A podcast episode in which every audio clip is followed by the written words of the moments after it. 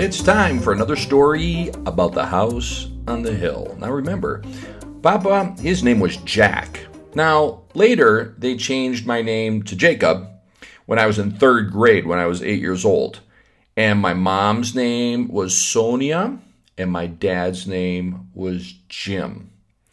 So, the story today is about when I was eight years old. You remember the chicken coop over by the barn? Well, there was a field next to the chicken coop, and there was tall grass in the field, and hidden inside the grass were railroad ties. Now, what are railroad ties? Well, they're big logs. They're just big pieces of wood. It's like a tree that they cut down, they make square, they put it down so that the trains could go on it. It's the train coming down the railroad track. Well, the railroad track has to be on top of some railroad ties, some wood. Well, anyway, your parents can show you a picture of a railroad tie and then you'll know what I'm talking about. But anyway, they were like great big Lincoln logs. That's what they were like. They were like big Lincoln logs. And so one day I woke up in the morning and I had some oatmeal for breakfast. And I didn't even tell my mom and dad that I was going to go out to play because we lived on a house on the hill and it was out in the country and I couldn't get lost. And so I went outside and I went over by the chicken coop. I remembered that ugly skunk that was over there and I decided I'm going to go investigate my my field right next to the chicken coop. And so I walked into the field and I saw this big pile of wood, railroad ties, Lincoln logs. And I thought, oh, now that's going to be fun.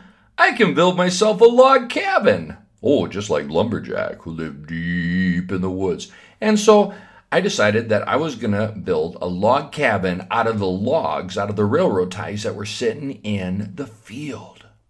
So I grabbed on. Oh, it was heavy. Mm. And I laid it on the ground. And then I pulled another one and laid it on the ground. And then I stacked one on top of that and stacked one on top of that and stacked one on top of that. And next thing you know, I had four or five logs stacked on each other. And that started looking like a log cabin. And I thought, this is my own little fort. What I'm going to do is I'm going to build up this little fort and I'm going to put four walls on it and I'm going to put a window in there and I'm going to put a door in there and I'm going to find, I don't know, something, maybe a sheet or a blanket or something to make it a, roof over it so that I can come out here and this can be my secret hiding place. So I was having fun and I started to imagine what it would be like to have a secret hiding place and I could, and, and, maybe after I would get the eggs, I could bring the eggs into the house and run out to my secret hiding place in my little Lincoln log cabin that I made in the field, and and and and mom and dad could come out and say, "Jack, time for supper." Jack, and I'd be hiding inside the secret place that I was thinking about doing that. So I stacked up all these all these logs, and then suddenly then suddenly I stopped. And I looked down on the ground inside my little secret hiding place. And there was the biggest snake you had ever seen in your life. I'm telling you, it was probably as long as Ani. Ani the snake. Well, no, the snake's name wasn't Ani, but it was about as long and tall as Ani.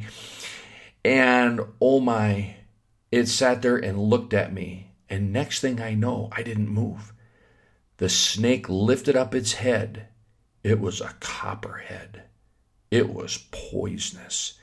And the snake's head that used to be round flattened out like a pancake and he looked at me and he stuck his tongue out at me. And I couldn't move. And I look to the left and I look to the right. And I go, oh, oh, bad news. This is a bad snake. And I didn't know what to do. So the only thing that I could think of was maybe I could be faster than the snake.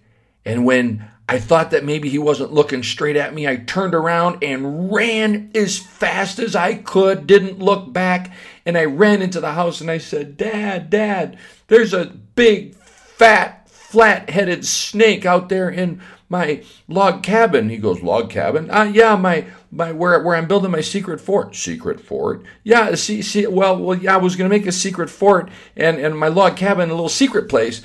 Well, in a, a what? A snake.